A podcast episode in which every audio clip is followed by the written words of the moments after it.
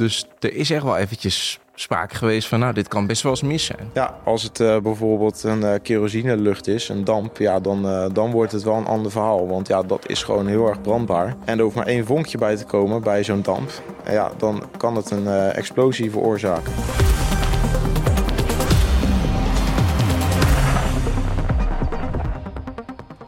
Hoe zorg je dat twee vliegtuigen niet op elkaar botsen?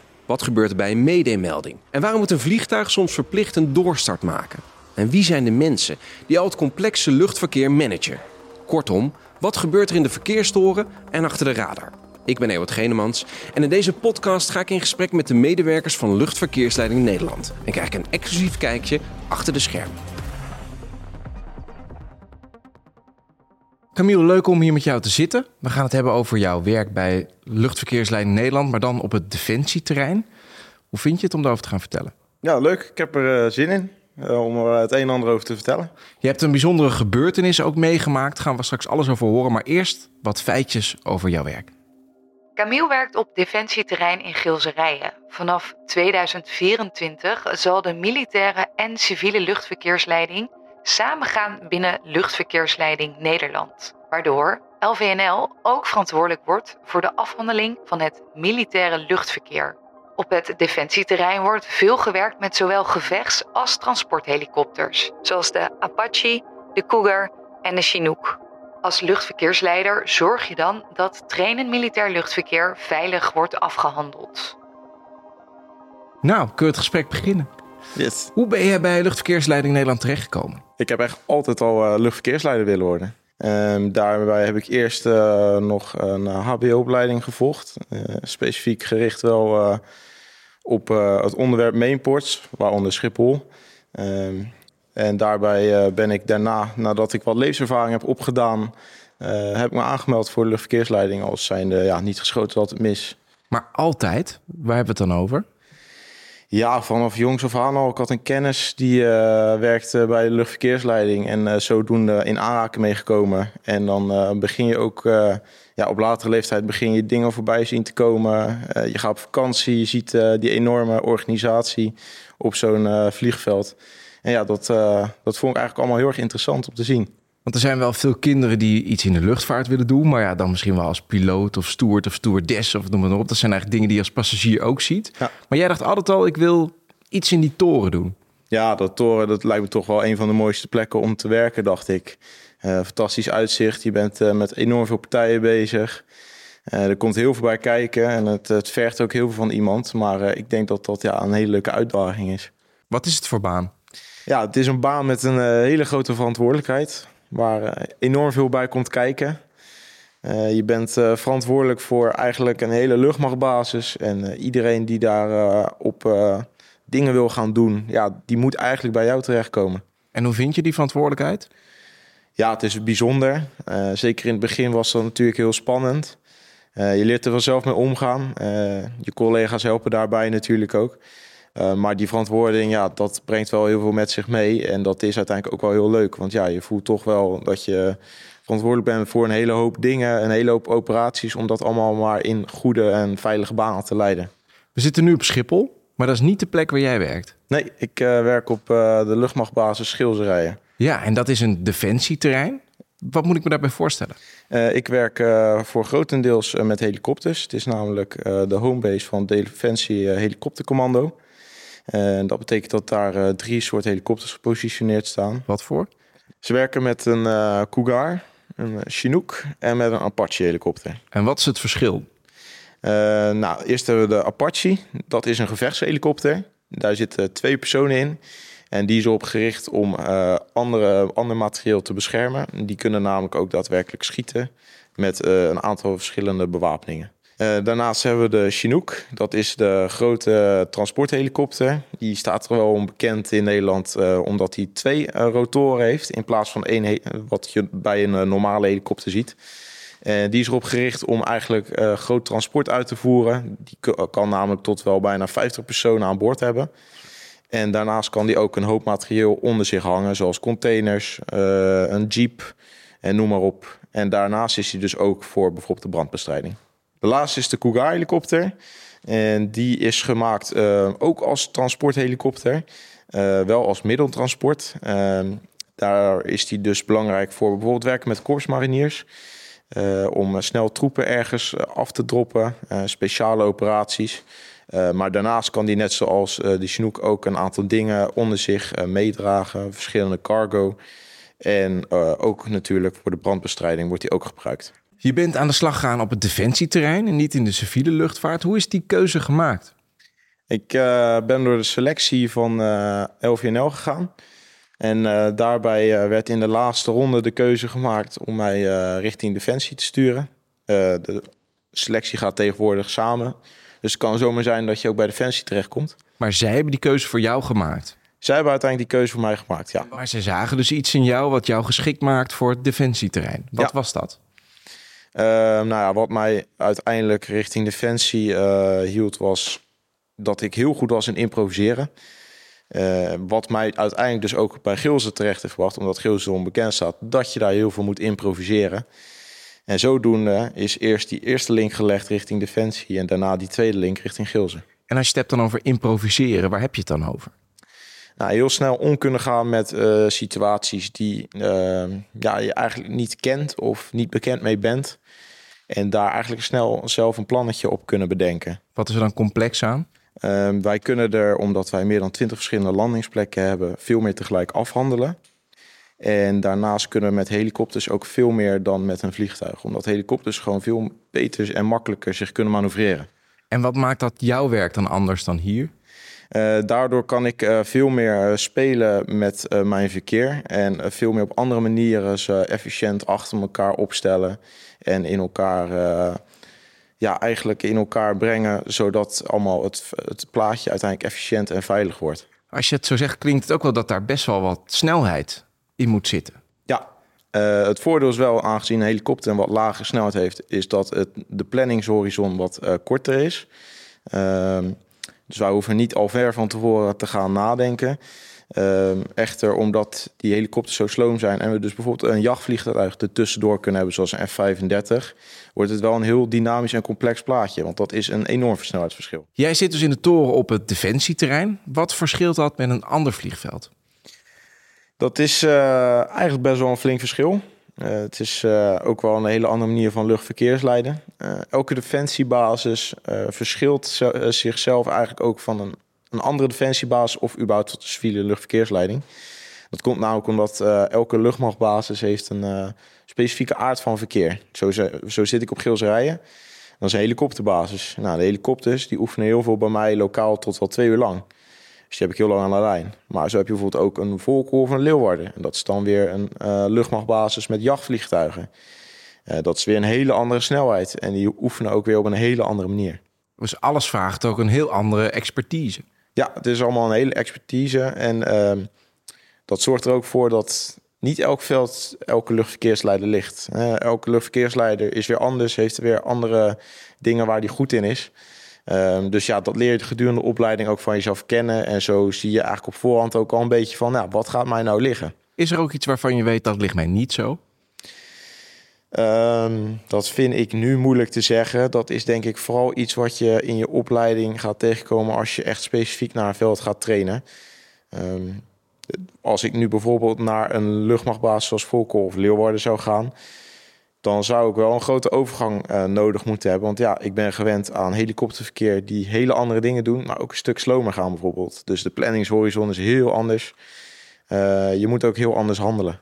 Wat was je verwachting voordat je begon? Ja, mijn verwachting vooraf was natuurlijk dat ik op een civiel veld uh, terecht zou komen. En ik kom uiteindelijk op defensieterrein terecht. Um, maar ja, eigenlijk was ik zo positief gestemd achteraf toen ik daar terecht kwam. Want ja, ik ben gewoon zo divers en complex soms bezig op dat veld. Maar ik kan vooral lekker mijn gangetje gaan, heel erg veel improviseren. Dus ik ben eigenlijk alleen maar super blij dat ik op Geels terecht ben gekomen. Want wat maakt dan dat dat improviseren goed bij jou past? Uh, nou, dat heb ik eigenlijk tijdens de opleiding geleerd. Uh, dat dat mij wel goed lag. Dat ik veel uit mijn eigen, mijn eigen plan kon trekken. Uh, soms ook wel eens eventjes, uh, als de regels dat niet strekken, dan maar een ander plan uh, neerleggen. En ja, dat is iets wat bij Gils natuurlijk wel naar voren komt, puur door dat helikopterverkeer. Hoe ziet een werkdag van jou eruit? op een werkdag begin ik s ochtends met een briefing. Die gaan we checken. We gaan kijken wat zijn de bijzonderheden op de landingsbaan. Uh, maar ook in het luchtruim hebben we te maken met bijvoorbeeld drones. Uh, wat gaat er überhaupt vliegen? Wat zijn de, de weersomstandigheden? Dat brief ik dan volgens met mijn meteodienst. En daarnaast ga ik dan vervolgens een, uh, een, baaninspectie rijden, want dat doen wij nog zelf bij Defensie. Dus letterlijk in de, letterlijk in, de, auto? Ja, zeker na een storm is het belangrijk om je baaninspectie te rijden. We hebben wel eens gehad dat een gedeelte van een muur van een gebouw los was gekomen. En die vinden we dan ook op een taxibaan. En vandaar dat we dus even goed moeten checken, zodat ja, het, ons, uh, onze helikopters allemaal veilig uh, hun start kunnen gaan maken. Best wel een verantwoordelijkheid, hè? Ja, ja, en dat was ook zeker wennen aan het begin. Want? Ja, er komt toch ineens veel op je af. En ze, zeker als je aan het begin bijvoorbeeld in je opleiding uh, daar voor het eerst zit, ja, dan verwachten ze wel van dat jij het eigenlijk allemaal in de juiste wegen gaat leiden. En uh, dat je ook die verantwoording neemt om alles zo veilig en efficiënt mogelijk te laten verlopen. En, en hoe doe je dat dan, die verantwoordelijkheid nemen? Ja, dat is op je af laten komen en het uh, proberen te omarmen. En natuurlijk aan het begin verwacht ze ook niet dat je alles perfect doet. Dus uh, ja, ook durven fouten te maken. En heb je die wel eens gemaakt ook? Ja, natuurlijk. Dus, er zijn altijd foutjes die je maakt. Um, maar ja, die worden besproken. En je gaat er vervolgens uh, mee aan de slag om te kijken van hè, wat, welke oplossing zou ik nou in de toekomst kunnen gebruiken hiervoor. In deze podcast bespreken we ook bijzondere gebeurtenissen die indruk op jou gemaakt hebben. Wat heb jij meegemaakt? Nou, een bijzonder iets is, uh, wij uh, werken in uh, de, het seizoen van september tot en met maart met, zijn we aan het aaltvliegen. Ook wel nachtvliegen genoemd. En dat is in het pikken donker. En daarbij heb ik wel eens een Apache gevechtshelikopter gehad die een vreemde lucht rook, net voor zijn landing. Maar even terug, nachtvliegen, avondvliegen, ja. wat moet ik me daarbij voorstellen? Nou, wij vliegen in dat laatstgenoemde seizoen vliegen wij dus echt in het pikken donker. En daarbij is alle verlichting uit. En zie ik dus als uh, luchtverkeersleider zie ik dus ook bijna niks. Maar hoe moet ik me dat voorstellen? Het licht in de helikopter is helemaal uit. Ja, en ook op het banenstelsel. Ze vliegen namelijk met uh, night vision goggles. Zodat ze dus in het donker kunnen zien, specifiek voor de oefeningen. Wacht, dan moet je me heel even uitleggen. Night vision Night vision goggles. En, en ja. dat zijn? Night vision goggles uh, die zorgen ervoor dat de vliegers uh, in het donker daadwerkelijk de donkere dingen kunnen zien. Zonder dat zij zelf iets met het blote oog zouden kunnen zien. Dus ze hebben een soort bril op. Ja. En die bril die ziet alleen maar die dingen, zeg maar. Of ja. die dingen zie je alleen maar als je ja. die bril op hebt. Zo die bril die verlicht eigenlijk al het donkere. met dan weer als nadeel dat als iets licht geeft... en zeker echt veel licht geeft, zoals een landingsbaan... want ja, die is opgemaakt om veel licht te geven... dat kan dan weer verblindend werken, omdat dat dan weer nog verder wordt uitgelicht door je night vision goggles. Maar jij zit op zo'n moment dus ook in het donker. Ja, dat klopt. En niet een kaarsje of iets of een lampje, nee, nee, helemaal in het pikken donker. Nee, ik, uh, ik zit helemaal in het pikken donker en ik zie uh, alleen zie ik een uh, verlichting, dat is een rood knipperend lampje, die zie ik rondvliegen.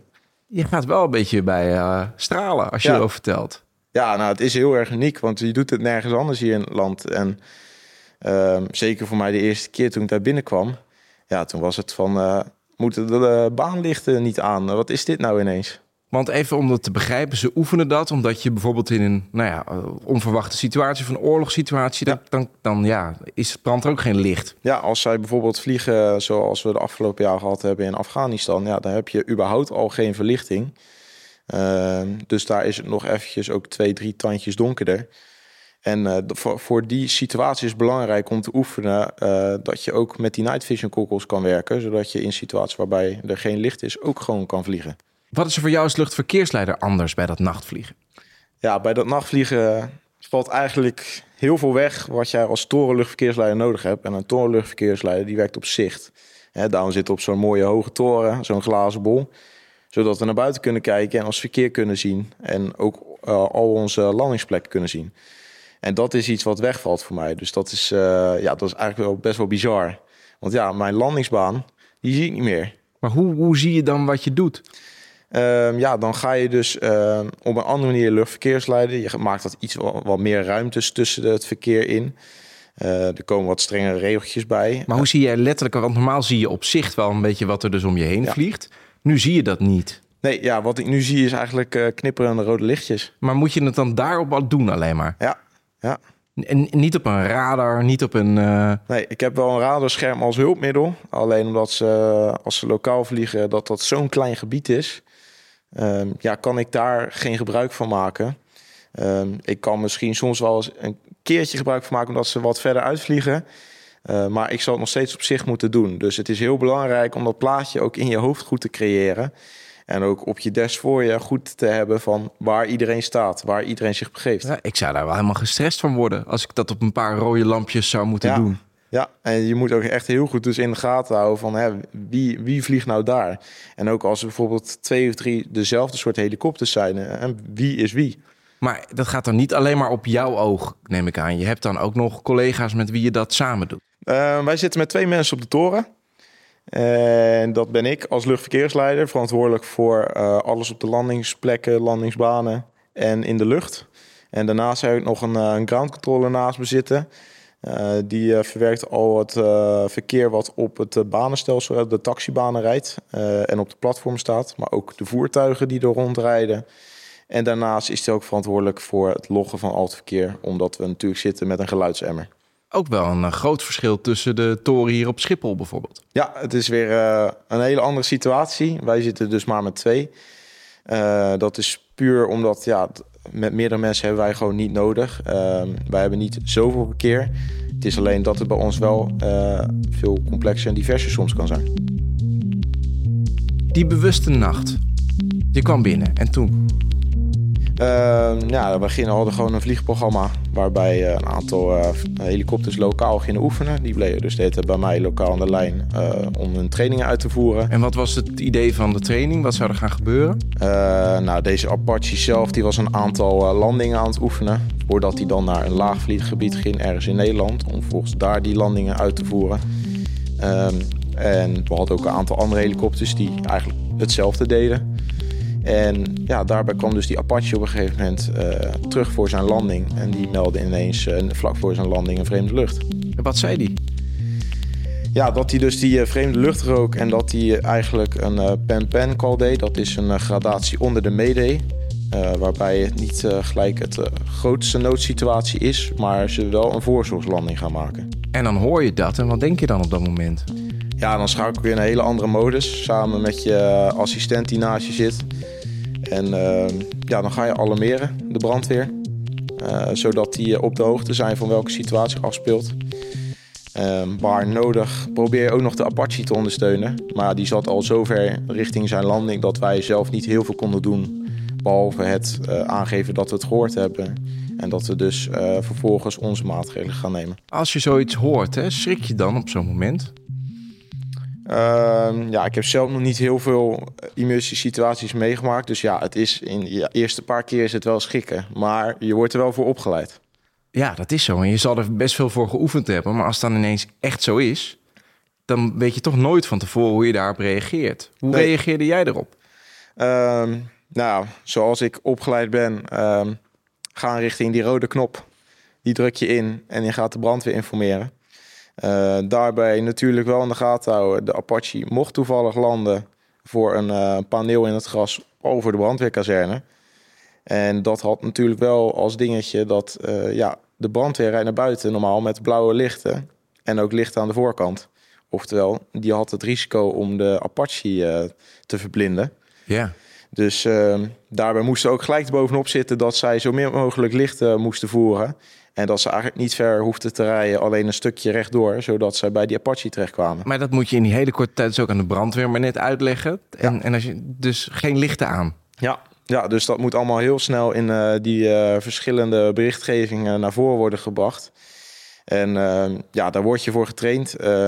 daar doe je, doet iedereen zijn best voor. en ook vanuit de brandweer hebben ze gewoon gelijk hun lichten uitgeschakeld. En is die Apache dus wel gewoon kunnen landen zonder dat zij niet uh, verblind zijn. Wat moest er met het andere luchtverkeer gebeuren? Want er vlogen allerlei helikopters op dat moment. Ja, uh, met andere luchtverkeer uh, die gaan we vervolgens informeren. Nadat de emergency zelf natuurlijk afgehandeld is, want die heeft altijd voorkeur. Nou zijn de vliegers natuurlijk, zeker de militaire vliegers, hele ervaren vliegers, die natuurlijk wel meeluisteren.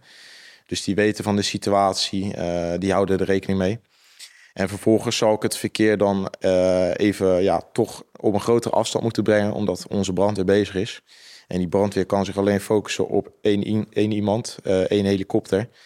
Uh, dus ja, dan zal ik zorgen dat of de helikopters op een grotere afstand binnen mijn gebied gaan zitten, of gaan daadwerkelijk even buiten mijn gebied oefenen. Nu zeg je het heel rustig, maar het is dan echt een kwestie van seconden, denk ja. ik, hè? Ja, het is op dat moment uh, is het heel snel handelen. Uh, zoals ik al zei, je wordt ervoor getraind, maar zo'n situatie zelf is toch wel even een tandje anders dan uh, in een simulator. Um, maar je bent met z'n tweeën, iedereen werkt er voor hetzelfde doel. Dus ja, je gaat er gewoon vol voor. En het is juist wel leuk om te zien uh, wat er dan allemaal mogelijk is. Hoeveel je eigenlijk kan doen in een aantal seconden. Uiteindelijk is de helikopter geland, veilig geland. Wat was die geur nou? Voor ons is dat onbekend. Dat wordt meestal besproken binnen hun eigen squadron. En uh, mocht dat benoodzaakt zijn, dan wordt het natuurlijk ook nog binnen andere partijen overlegd. Uh, maar uiteindelijk bleek het geen gevaar te zijn en is de helikopter weggesleept. naar aanleiding dat de brandweer natuurlijk ook een check had uitgevoerd. Maar ja, zo'n piloot doet natuurlijk niet voor niks zo'n oproep. Dus er is echt wel eventjes sprake geweest van, nou, dit kan best wel eens mis zijn. Ja, als het uh, bijvoorbeeld een uh, kerosinelucht is, een damp, ja, dan, uh, dan wordt het wel een ander verhaal. Want ja, dat is gewoon heel erg brandbaar. En er hoeft maar één vonkje bij te komen bij zo'n damp. Ja, dan kan het een explosie veroorzaken. Wat is jouw bijdrage geweest dat dit goed is afgelopen? Nou, wij zijn natuurlijk verantwoordelijk om vervolgens zo'n vlieger ja, veilig binnen te halen. Nou, in dit geval zat hij eigenlijk al vlak voor zijn landing. Dus hij mocht ook al landen. Dus het enige wat er voor ons dan nog op zit... is om de brandweer naar de plek te leiden... en vervolgens het andere verkeer uh, veilig en efficiënt door te laten gaan. Ook op afstand van natuurlijk de situatie die zich daar plaatsvindt. Best een spannende gebeurtenis, ja. lijkt me dit dat werken op dat terrein waar jij werkt, dat heeft natuurlijk allerlei dingen in zich waar heel veel mensen wel zouden willen gaan werken. De soort vliegtuigen, de spanning, alles wat erin zit. Wat, wat vind jij nou het allermooiste eraan? Ja, puur omdat, uh, die, omdat ik met die helikopters werk. Uh, ze zijn zoveel lokaal verschillende dingen aan het oefenen bij mij aan de lijn. En dat blijven ze ook de hele tijd doen. Dat blijven ze soms dus wel twee uur lang doen. En dat zijn heel veel verschillende soorten landingen, heel veel verschillende soorten operaties met grondtroepen. Uh, branden blussen. En ja, dat is gewoon zo'n divers plaatje. Dat vind je niet terug op een civiel veld. En uh, ja, daar was ik echt heel erg verbaasd over. Want ja, ik ging natuurlijk ook naar de luchtverkeerslijn denkend van... hé, hey, ik ga naar Schiphol toe. Uh, maar ik kwam Gilserij terecht en ik was eigenlijk echt flink verbaasd over hoe, ja, hoe leuk het was daar. Ja, want de dingen die jij eigenlijk nou, soms wel dagelijks ziet... daar komen andere mensen voor naar een open dag. Omdat ze het mooi vinden om die helikopters te zien. Ja, ja. en ja, daar ben ik gewoon nu dagelijks mee bezig. En ja, er zitten gewoon zoveel speciaaltjes bij. We hebben zoveel landingsplekken. En dat nachtvliegen, daar zijn we mee bezig. En dat is ook al zo anders voor een luchtverkeersleider. Ja, dat maakt gewoon een hele unieke plek. Als ik zo naar je kijk, heb je het erg naar je zin hier, hè? Ja. ja. ja wat zijn de stappen die je nog zou willen nemen? Ja, voor het lopen zit ik je echt wel goed. Uh, vooral, ja, ik heb het gewoon heel erg naar mijn zin. Ja, als je het naar je zin hebt, dan uh, heb ik niet zoiets van... Ja, dan moet ik maar uh, nog ergens anders heen. Dus voorlopig zit ik uh, op Gilserij zit ik echt wel op een plekje. En heel misschien in de toekomst ook nog denken van... Nou, misschien ga ik toch naar de uh, civiele luchtvaart. Want? Omdat dat natuurlijk ook uh, uniek is. Um, elke, elk vliegveld, elke luchthaven, elke luchtmachtbasis... heeft zijn eigen complexiteit, zijn eigen diversiteit. heeft zijn eigen manier van werken. en ook dat kan mij misschien bijvoorbeeld wel heel goed liggen. Dankjewel Camille. Leuk om je te spreken. Yes, dankjewel.